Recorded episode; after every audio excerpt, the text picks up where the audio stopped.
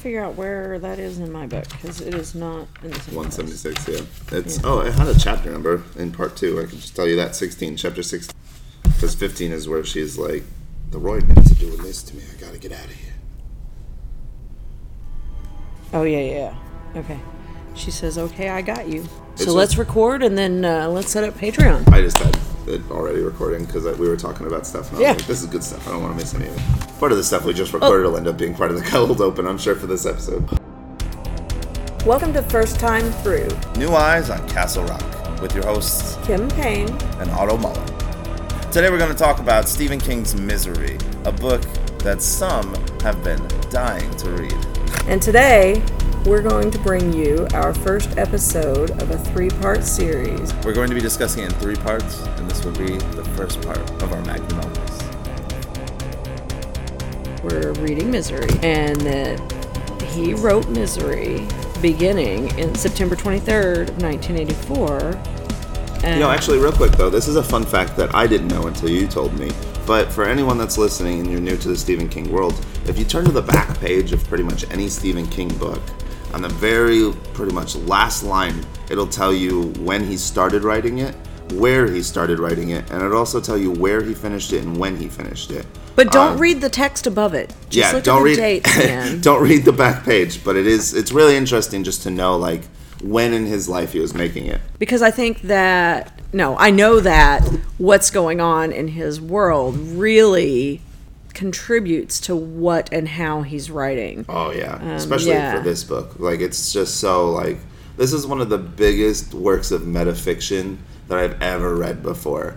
Just like the constant referential like nature of itself is really fun. Yeah, I absolutely. I this this definitely in my top five favorite Stephen King books. I probably will say that in every single episode because We'll keep a list. except for the Tommyknockers. Um, I want you to know I'm starting a list right now of your top five you do it. Stephen King books. you do it. Um, so anyway, uh, Lovell, Maine, September twenty third, nineteen eighty four, um, and finished in Bangor, uh, October seventh, nineteen eighty six. Now my tale is told. Tell us about why those places are important to Steve. Yes, Lovell is their lake house. Um, and for you constant readers, that's where he was when he was involved in the accident with the drunk driver. And Ooh, foreshadow. Ooh, yeah, that's that's important later. You'll if you don't know that, that's really important later. And uh, Bangor is where he that's his primary residence. One's in Massachusetts, one in Maine, right? No, they're both in Maine. both in Maine. Somebody really likes Yeah. Maine. Yeah. I guess you could say it's You its know, main I, place. I forgot. I forgot, but you know Stephen King lived in Indiana for a while when he was a toddler. Really? I had no idea. I actually I did know that, but I read that again recently and was like, "Oh, I forgot that." um, Little connections. Yeah, so That's yeah, cool. little connections. So, in case you guys don't know, Misery was actually originally slated to be a Bachman book. It was not actually supposed to be published under the Stephen King name at all, but right before it came out, he was outed. Um, Wait, is Bachman a pseudonym of Steve? yeah. I didn't know that. Yeah, so there are a handful of Bachman books out there that I saw some actually that were in the Stephen King section when I was at the used bookstore, and it really confused me because it was like, oh, right before he died, Stephen King helped him finish this book, and I was like, oh, that's nice. But now I just know it's like, ah, his alter ego died. yeah, So, yes, his hmm. alter ego ego got outed, so he put him to rest. Uh, so anyway, this book wasn't even supposed to be published in his name, but of course it is, and it was actually part of a two-book contract, and the books were slated to come out about the same time, which is why he wanted to have it under his alternate name. Misery start, was started to be written in Maine. I mean, probably most of it's all written in Maine, but in '84, finished it two years later. So it took him about two years to finish, write, edit, and submit, and finally get this book published. Um, do you think that there is like really like any like one big piece of information about Steve's life now that I've read the whole book and like I think that if you keep it as mysterious as possible it'd be more fun for everyone. Mm-hmm. But is there like one thing that you want me to like know right this second as we start to like break it down? Yeah. What? Stephen King was in the throes of a really serious cocaine addiction Oh, so, while he was writing this book. so he really gets the addiction aspect of Paul. Absolutely. Okay. Absolutely. Well, that's really that does. Honestly, though, also like does not surprise me with this book. It, it's a little interesting that he had such an intense cocaine addiction through it because it's a very slow moving novel. Hmm. Like it's not by any means probably like anything that I would call fast. My theory is now this is strictly theory. I have absolutely no evidence Nothing to back anywhere to back this up. My theory is Stephen King has at least a touch of ADHD, so the stimulant actually caused him to be more focused. Oh, honestly, yeah, that makes sense. A mm-hmm. lot of sense. or at least the AD part, you know, the the the activity part, because I I feel like his in living in his brain would be really hard, and I I think that maybe that the stimulant slowed those thoughts down. I definitely don't feel like you're writing three to twelve to hundred books a year, unless you have a couple of thoughts coming through your brain at a thousand miles an hour at all times. Absolutely, That makes sense to me. Absolutely, yeah. So Okay. anyway, Uh, know that's good to know. Okay. Yeah. Um, okay. So misery then. yes, So as you open the book, it says uh, this is for Stephanie and Jim Leonard, who know why. Boy, do they. And then it says Goddess Africa. So it just immediately puts you in that like this is an important. I don't know if. Oh yeah. Okay. Kim and I have different versions. So as we're going through my paperback version, and she's going through her first edition, hardcover edition. um, we are comparing the book as well. And then it has some little. Uh, these are three doctors that helped me like make sure that things were medically accurate, which I think is very awesome. That not only would he go through the trouble to like talk to them, I think like obviously like anyone that's gonna write something based like with something like this, you have to talk to someone. And then it goes right into one with Annie and uh, a little Nietzsche quote: "When you look into the abyss, the abyss also looks into you." And then we'll probably I don't think we need to dissect any more of the book. I just really wanted to like Right, show like right. the progression of it. absolutely. And then if you've never read a Stephen King book before, and this might be your first experience like mine was, you'll notice that uh, apparently two sentences can be considered a chapter. So pre- get prepared for a lot of breaks. It's honestly my least favorite quality of Stephen King's writing, if I'm being honest. And I get that like it makes it really easy to transfer transition into a movie, like we talked about, but it also like really like makes it easy to popcorn read it. It really makes it easy for you to be like, I'm gonna read a chapter before bed, and you read a chapter and you're like, ah, satisfaction, I'm done. So I get why so many people like casually read Stephen King's books. But when you're like deep in the throes of like a three hour reading binge and you're sitting there and you're like, what's gonna happen next? And then all of a sudden it's a chapter break, it just ruins the narrative for me a little bit. See, and I that's one of the things I've always really enjoyed about his writing. Mm-hmm. Yeah. Because it's it's like a scene change to me.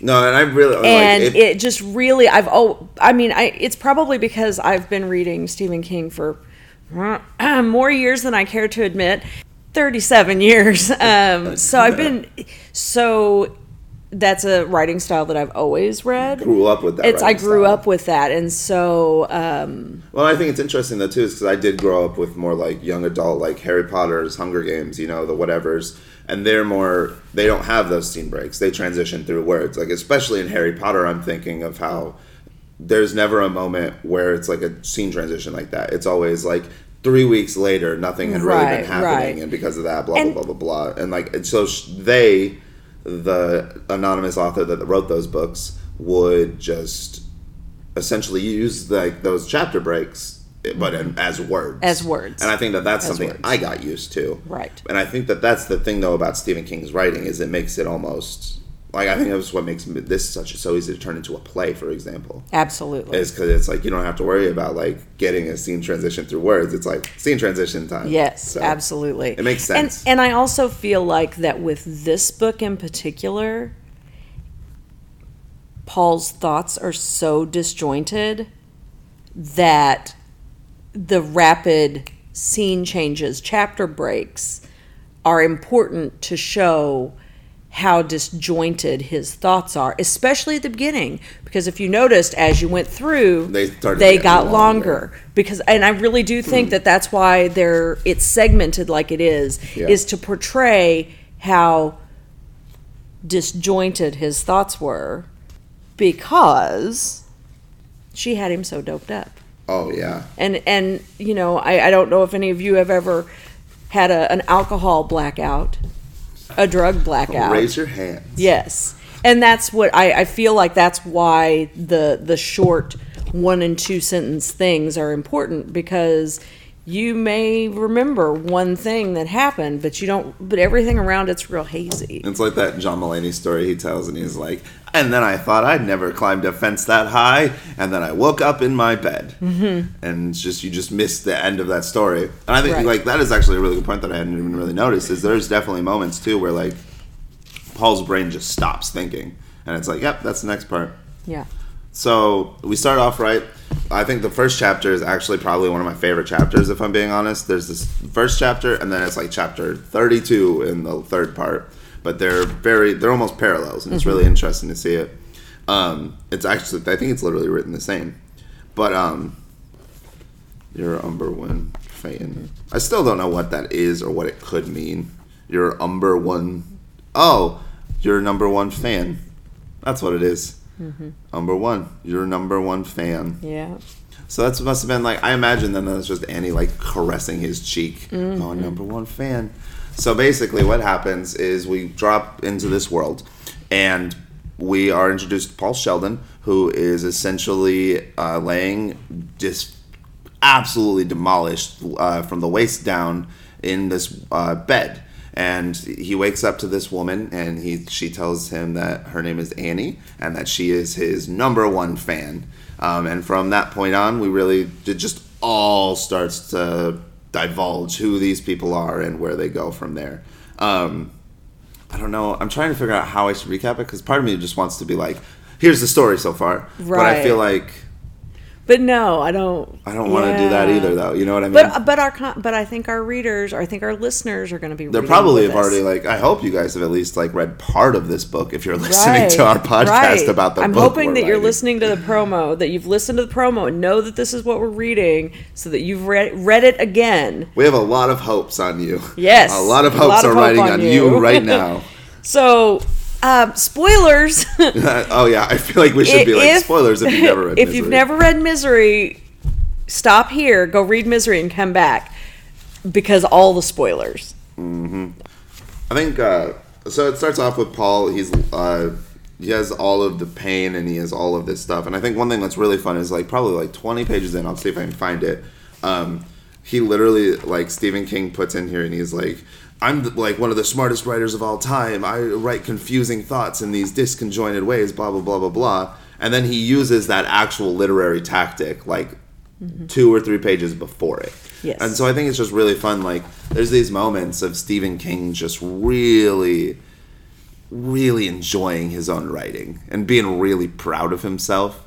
But I can't tell if that's a character Paul Sheldon thing or if it's Stephen King in the throes of uh, what he's been doing. Mm-hmm. Also, like, just being really proud of himself. Right, right. Yeah, because, you know, there's there's a lot. This book, while it is, like I said, one of my favorites, and it is really it's a lot of people's favorite.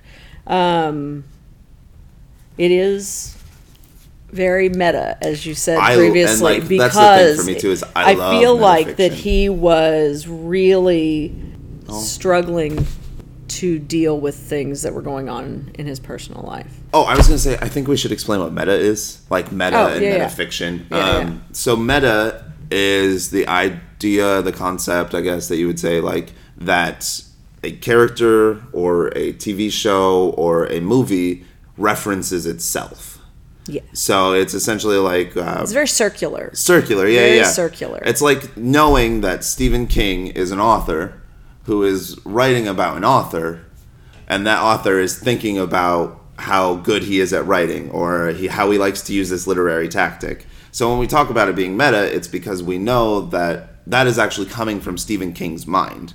And it's interesting that we have this writer talking about writing in a fictional book Right. Like and it's not and i think it's really cool because it just really shows like a, a little inside of like what steve thinks about like writing and the writing process especially And it makes me think like, is he the type of writer? And I like, I'm sure you might know this. Is he the type of writer to like go and lock himself up in a hotel in Boulder to like do all that, or is he more the type to like stay at home in his porch and just like continue working?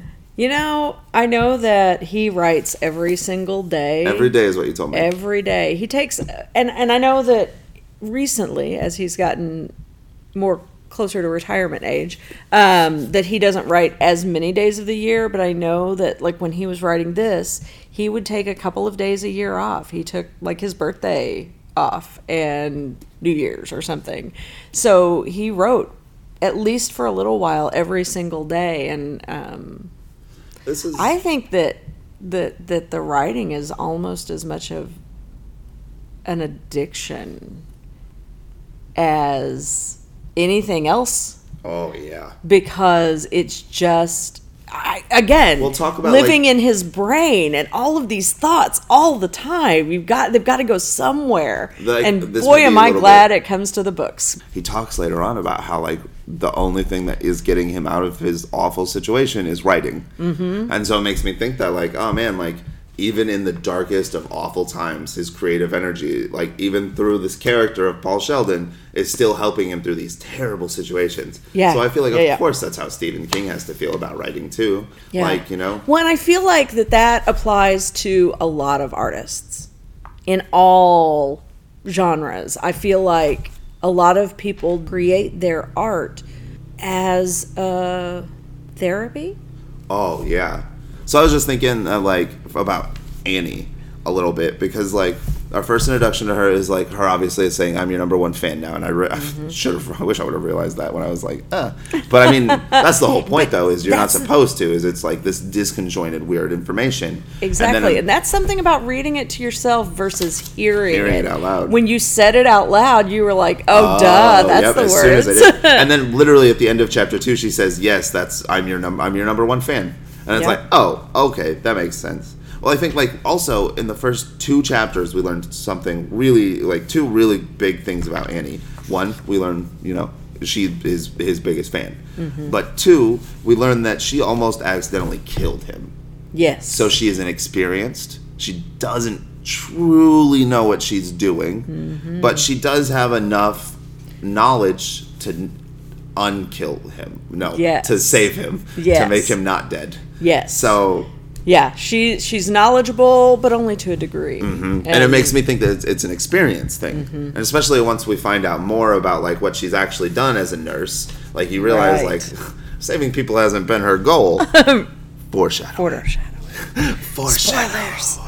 And then we find out we're in Colorado, which is important, of course, too. Just because, like, like whenever anybody thinks of Colorado, you think of you know sparse trees on the top of a mountain. You know, you think of those like classic like sunset pictures and the pictures and everything. You don't think of like Denver and the booming metropolises Right. of that place, Right. Um, no, you think of the isolation and the the and especially knowing that the closest court is Boulder, which means that like they're probably more northern up in the Sidewinder area. Mm-hmm. Absolutely. it has to be. So it's like even more like I think the biggest place going up there is Fort Collins. And so it's like you go just getting further and further up, you're like, ah, Yeah. this is just less and less people. yeah. Stephen King has spent time in these areas. Steve has spent time in these areas. Good old Steve. Uh, he's so this is some somewhere he is familiar with, uh, which is another another thing that he uses. Almost all of his books are set in places where he is comfortable and familiar. that makes sense. Like I mean, like you don't write what you don't know, you write what you know. Absolutely. And like especially if you're gonna like it makes me think like generalization but it right Mm-hmm. like we know i mean we've pretty much everybody's probably seen it if you haven't i hope you have but like if One of these days write- he'll read it too. I will. I'm going to read it, and I'm going to be very disappointed in the movie, like Kim is. Uh, but if you're going to write a spoilers about the movie It and the book, probably, if you're going to write a book based on a space alien that turns into a clown once it crash lands on Earth in the middle of the 1600s, you're gonna have to find a good sense of realism to make that book actually scary. And I think that that's what's probably going to be impressive about it when I read it is like the amounts of grounded realism that's also in it with the cosmic turtles that I know of and the alien space like clowns. So it's just funny to like say that all of that is one sentence, right? Right, right. um, especially knowing that he also wrote this book called Misery, which like this is just dealing with addiction and like isolation and like manipulation and like being. It really, you know, what's really interesting? This makes me think 100% of an abusive relationship. it is absolutely an encapsulation of an abusive relationship. and it's really interesting too because it's like you know by the time like at the end of any bad relationship like that there's a moment where you're like is it worth it for me to just suck it up? Will that be easier? Would that just be better for me at the at the long run? And like there gets to be a point where paul is actively like thinking about it. He's just like i think this might just be my life. I don't know. I thought that was really right, interesting. Absolutely. And that, you know, it, it's who's addicted to who in this story? Who's addicted to what? Mm-hmm. You know, obviously, Paul is addicted to the painkillers. but because how he ended up there is he's crushed his from his waist down he was in an accident he is crushed So I think we So find she's out in feeding this him- part. So I don't think that that's too much of a spoiler. We can tell, like, because you definitely find out. Oh yeah, we definitely do. Yeah, yeah, so yeah, during absolutely. this uh, section of the book, we find out that Paul had been writing his novel called Fast Cars in Boulder. And, um, and he's the type of writer who likes to sequester himself. And he's like, if I got a headache, I can't write. I got to lay down for 45 minutes and do some coke. You know, he's the he's a good writer.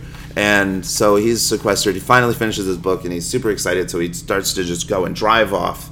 And he gets a couple bottles of Dom, and he's drinking the bottles of Dom, and he gets in a major car accident. And of course, the only person that happens to come along is his number one fan, Annie Wilkes and she rescues him from the car, brings him back to her house, and she starts to doctor him up. She uh, gives him pain pills. She gives him. Uh, she has a little bit of morphine. She says she splints his legs, and she. hooks him up to an iv An because IV to he's feed him. in a coma and So we know from the very sure. instant from the very instant the book starts you already know that she is not quite right in the head because what sane person doesn't call an ambulance just pulls somebody out of their car and takes them to her home to take care of them instead of calling an ambulance because Whoa! Sorry. Go ahead. The last. This is the last sentence of chapter three, and it just kind of threw me. It would be yet a while before his number one fan brought him the old clacking royal with the grinning gapped mouth and the ducky daddles voice. But Paul understood long before then that he was in a hell of a jam. So that's so much foreshadowing that the first time I read through that didn't even like cross my mind what that meant. But now it's like it's literally like here's something that like is fun for me, right? You know, you have Chekhov's gun. Chekhov's gun is like in a play. If you introduce a gun in the first act, it has to be used in the second act. Mm-hmm. Right. Like just like Right, right, right. tension release for an audience. That typewriter. If you introduce a typewriter in the first act, it has to be used Has in to the be second used act. in the second act. And I think like even like at some point in like one of the little interstitiaries, Paul's just like I could just use this typewriter and throw it at her, and I just hope like you know he gets to that point. Yeah. Foreshadowing. Ah, oh my gosh. I think that's like what's fun about this too is as we break it down more, I get more and more like, oh my god, that was impressive. for this book. As I spent the last week rereading this book, it was with this new kind of excitement because I was going to get to sit here with Otto and listen to his first impressions of this book that is so familiar to me that I've read over and over again, which is the entire premise of this experience. Mm-hmm. And it's so exciting to me. I'm really excited about that too. Like, it is much more enjoyable for me to have like a goal, like talking about a book too. Right. Because it's like so long in my life, I've just read things. So I was like, I liked this story, Mm-hmm. and now it's like, ah, I'm gonna read it with like a critical eye too, so I can talk about it. I was going to say, as I'm rereading through like the first couple of chapters and just like eyeing through them and scanning through them Mm-hmm. for things to chat about, it's interesting because very the beginning of this book feels like Paul Sheldon telling someone what happened to him. Right. And him making like little jokes and little allusions to like, oh, you think like this is what oh, I bet this might happen later or like little things like that. But I know, having just finished, I know that once he gets into the end of it, it's not like that at all anymore. Right. Like it is very like first experience, like uh, I'm terrified, like this is what's happening. But I, I think that the beginning of this is kind of a defense mechanism for him. I think he's Oh, trying for the character. to for the character Yeah, yeah. for Paul the character. I believe that this first part where he's making these kind of weird sort of dark jokes and and trying to compares her to an African idol um, out of She or King Solomon's Mines. Um, he's I I feel like it's a defense mechanism for him because he may be he thinks he may be insane because things are just really not good. No. This this is I feel like that he's using the the humor and these references as kind of a self-preservation. I definitely think there's a, he has a good sense of self preservation throughout mm-hmm. this. Like throughout the entire thing, he's like, if I do that, she'll get mad, or if I do that, this could happen. So there's Right. this constant like revolving like door of insecure self preservation, Right, Of, like these right. things. of you know I can I can do this because I am capable of doing this, but well, you know I'm isolated. She's the only person that knows I'm here. If I do this, what are the consequences of that? And you know he's he's, He's very a real, he's a very he's a real he's a writer. He's a Like, truly. writer. He's not just thinking about like I could do this. He's thinking about if I do this, this, this, this, and this happens, or this, this, this, and this happens, or this, this, and this happens. Right. And I think that's just like the tail the telltale signs of a writer is someone that analyzes and sees all of the different situations that a story could go. absolutely, Um, absolutely. So then we get into after. So this is like we've been through the first like five six chapters. You know, Yeah. like fun little things about Annie. You're learning little things about him. You find out that she has a farm. The Roydmans are uh, the closest people, and they're about like what half a mile, almost a mile away. She says. You find out that she has livestock. She has a couple of pigs, cows, and chickens. Um, she has a big farm that she takes care of by herself. You find out she's a widow. Um, I think she says she's not a widow. She's divorced.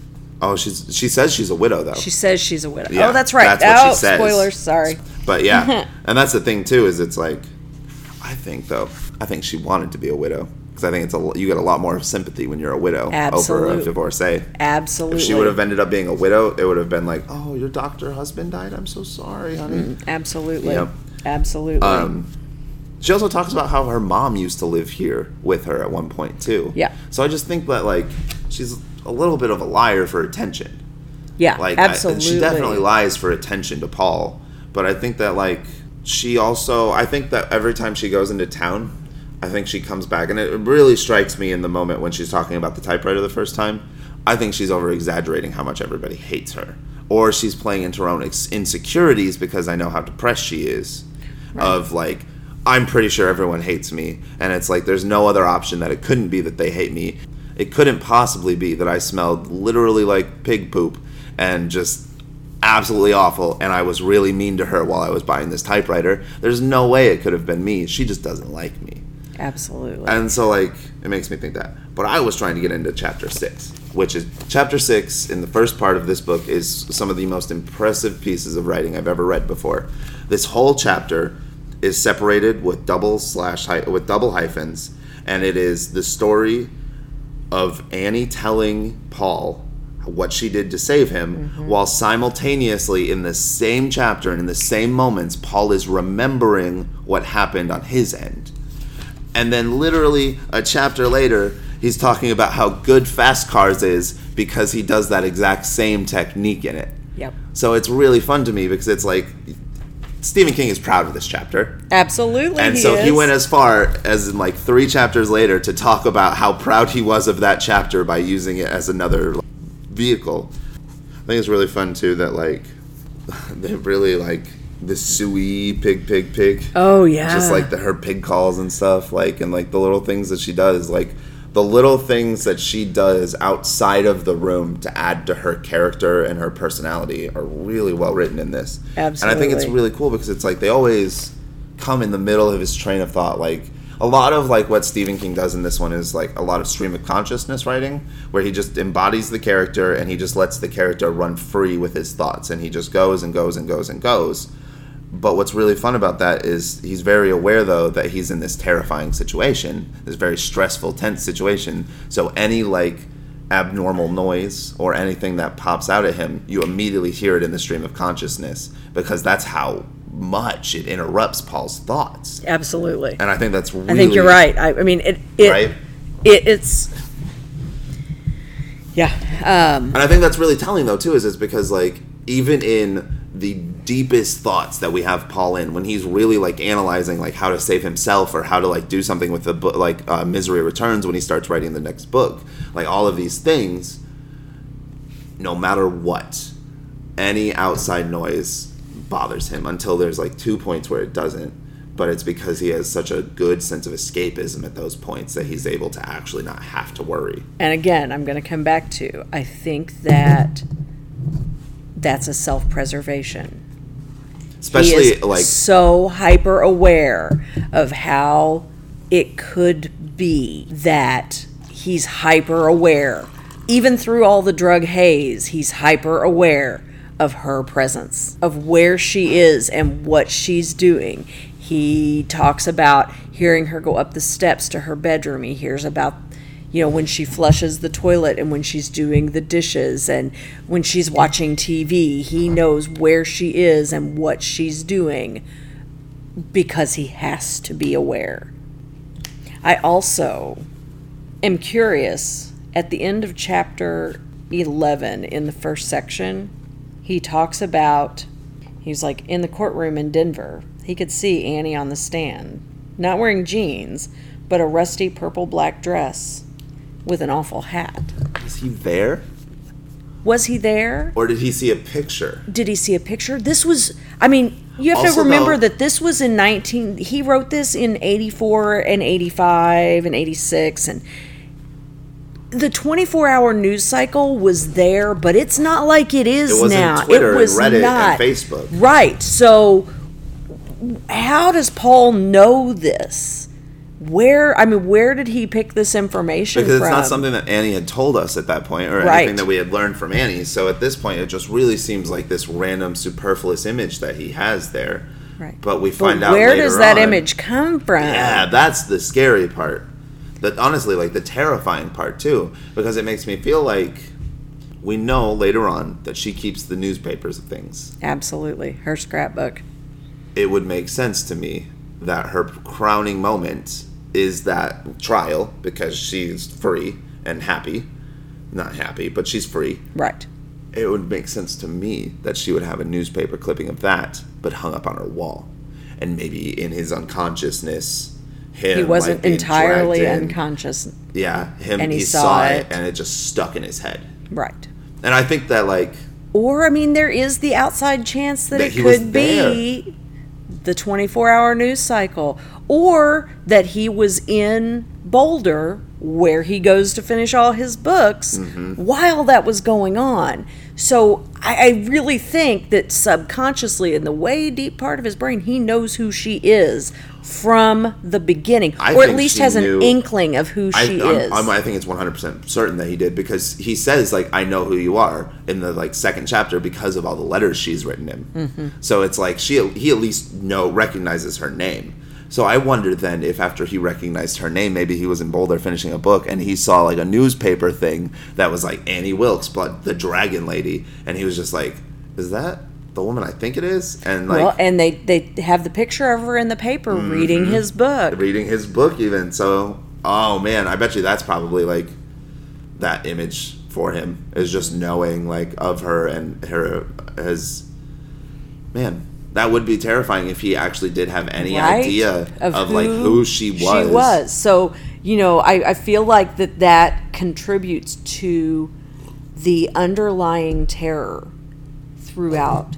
and if he did know This who she experience. was before this experience she probably just kind of he probably didn't think of her as sociopathic as she ends up revealing herself to be he probably just thought of her as like an older lady who was not getting the fair end of the stick maybe he was showed up to support her even at her, the court case. You know, it, that's never made clear. no it isn't. It's never even talked Um, about. it's it, it it's never even this little thing is never even really It's never clarified. But you know that like he left it in there on purpose. absolutely, because he there for a talks later on about how misery he has this whole lexicon of for misery that is literally just per people places and like where they're at in their lives and like what they're doing so I'm, it makes me realize that like okay that is actually a tactic that stephen king uses so he probably has a notebook just for misery about like where paul was what he was doing where annie was like their whole lives and everything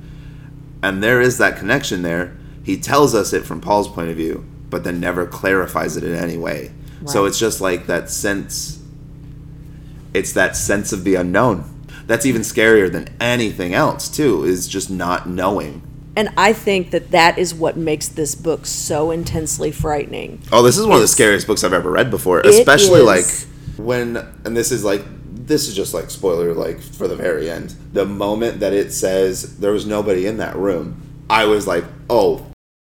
Because then it's just like literally, it's only like eight pages left in the novel. So it's like, okay, what is going to happen? And then it's like eight pages, and the next one is him having a hallucination of her. Yeah, exactly. The next one is her, him having a hallucination of her like just showing up with an axe. Yes. And then, and like- like I have goosebumps. I do too. It's I, I literally have goosebumps. because it was really really good and and it gives me goosebumps every time I read it because it's just I knew I know what's coming. I know what's coming. I know what's going to happen. I've read it before. But I get to the I get to certain segments of this book and I can't stop because I have to know what comes next even though I know what's coming next because I have to read it again because I have to feel it again. I have to experience again. We this is something we talked about Otto when we got to that Yeah. section with the when she comes back after being gone the several days. for a long time Yes, and she's and like we- i've known everything I've known everything. it's terrifying It is is. straight up It is. It it's just this uh, compulsion. it's funny and, and how I, like annie is so much scarier when she's calm too yes, because it's like when she's calm you truly cannot expect what she's going to do but when she's anger angry you know that she's going to take it out on paul. But when she's calm you don't know if she's trying to play some long con to get something out of it or if she's really calm because she's so mad at this point that she's like i know exactly what i'm going to do and it's going to make me feel better. Mm-hmm. oh man. Oof. some good parts like that's the thing too. I think like one of the best things about this novel is like you know we're only talking about the first part of it today and we keep jumping into the second part and i think it's because the second part is just it, the first part only exists for that second part to be so good it's and i wouldn't care about how good it is from the moment that like he starts working on misery returns to the end if the first part wasn't so well written absolutely. you know what I mean? Absolutely. If I didn't have a good exposition written from a point of view where I cared about Paul enough to like Right. You have a connection to the characters immediately. Mm-hmm. and like even with Annie, like there's I like I remember distinctly I texted you at one point and I was like, I feel so bad for Annie. yeah. And then like then, literally 20 six minutes pages later, later, so I you're was like, never, mind. but you know, there is a point there where like I really related with Annie, especially like I think it's in this part. It is is. in this part. It is in this part. It's either in this part or it's the very beginning of the next episode, so I'll talk about it regardless. But he goes down, he sneaks out of his room at one point, and uh, it's just a mess. And she's been binge eating, she's been binge crying, she's been like Yeah. binge not wa- washing herself. She's just been, you know, every single classic thing that is a symptom or like a result of depression is everywhere. And it's like painfully obvious how like miserable and depressed this and anxious this woman is. But yeah. So you feel really sorry for her. really awful and like For a few pages. for a few pages and then like some other stuff's revealed that we'll talk about next episode that is like oh never mind Yeah. but it really then i think i even texted you this in that moment it made me feel like the real villain of the story is the american health system from When he realizes that she hasn't finished his most recent misery book, that is yeah because he knows it's going to be bad because he knows because he knows he knows when, So, I was just when he when he becomes aware that his most recent copy or his most recent misery book she hasn't finished it yet because she's thrifty and only buys them in paperback. So he has this horrible sense of oh my god Doom, because he knows he knows how the book ends and so he knows that she I think going that's to in this first chapter, so we tell is. them too. it absolutely is Paul has this series, and it's like a long-standing series he's been writing for quite a while called Misery. And Misery is the main character of this series. It's a woman, and it's a terrible name for a person. Also, just throwing that out there, Steve. Like, I get that it, like, you know, the colloquialism and illusion of the book, and then the book, and the book in the book is also the title of the book. Like, I get that, but like, is Misery short for something? Is her name like Missouri? And they call her Misery? Probably not, because it's 1600s. But regardless, Paul works on this Misery series just so he can have money, so he's able to work on his uh, more artistic novels. The Yeah. like you know more ambitious novels, I think is The more he would- passion novels. passion-based novels. I think more that's how he would passion say it. novels. So his plan in the very beginning of this is, and he's already put out this book. It's uh, I don't think I think it's called Misery's End or something like that. Um, but essentially, he kills off the main character at the end of the novel, and the only reason Annie Wilkes is his number one fan is because of this novel series. I think like it doesn't say this specifically, but I think we can assume that Annie Wilkes has never read any of his other work. And I feel like it's probably very representative of like real authors, but I feel like romance novels are probably not like the real passion for a lot of authors. Like there's probably some. Like I've read Sherilyn Kenyon. I don't know if you know uh, have read any of her novels. She writes like uh, vampire romance, but she also writes like young adult romance, which is really it's really interesting because they're usually supernaturally based. But she's very passionate about romance and like but i feel like you know you get like your james pattersons who have written a couple of romance novels and you're like ah i don't feel like james patterson cares that much about romance novels for some reason So when she comes in and absolutely loses her mind when she finds out and when like she throws finds out, Oh, oh, my literally gosh. on that. Yeah, it's and you know, she can't be dead dead. Annie wilkes shrieked at him. Yeah. her hands snapped open and hooked close in a faster and faster rhythm. Misery chastain cannot be dead. And then he just is like i didn't kill her and i think it's really interesting too how he talks about like how stories come out of a writer because he's like you know like i have a general idea and i know what i want to do but you know halfway through it like characters change their minds like i changed my mind like you know especially like once you're actively like thinking as someone else like you know Right, they're right. not going to make the same actions as you think they will right. You you know, you may have an outline and a place of where you think it's going to happen, but as the story starts unfolding out of your oh this is important. Mm-hmm. it it just isn't always exactly how you pictured it, Yep. and Um, I just think it's important too that like um, in chapter thirteen, we have the first time that Annie calls him a dirty birdie, mm-hmm. and I just think like it seems really innocuous at first, but then like I feel like Paul at the end of this novel will have so much PTSD that if anyone ever called him a dirty birdie again, it would cause an immediate breakdown. I yes, You know what I mean? Absolutely, And it's just funny that like, and you know, she goes on to talk about how like she's such a good moral person. She doesn't swear and like she believes in God and goes to church and all this stuff. But then she's also okay to do the things that she does. Uh, Right. What kind of deranged person doesn't get somebody help? Thinks not only doesn't get somebody helps, but thinks that they are not only better than going to a hospital, but that they should be thankful that they didn't take them to a hospital. Right. You should be thankful that I didn't take you to a professional care facility because I was here to take care of you. Right. That's uh, that is a mindset that's like impressive to say the least. And then we have the first time that Annie leaves him alone. And she just leaves, and then he immediately. And the Yes. only thing that it says the next in It chapter doesn't 40, matter. A place hours. I know. If I stay here, I'll do something unwise, and I need to think. Goodbye, Paul.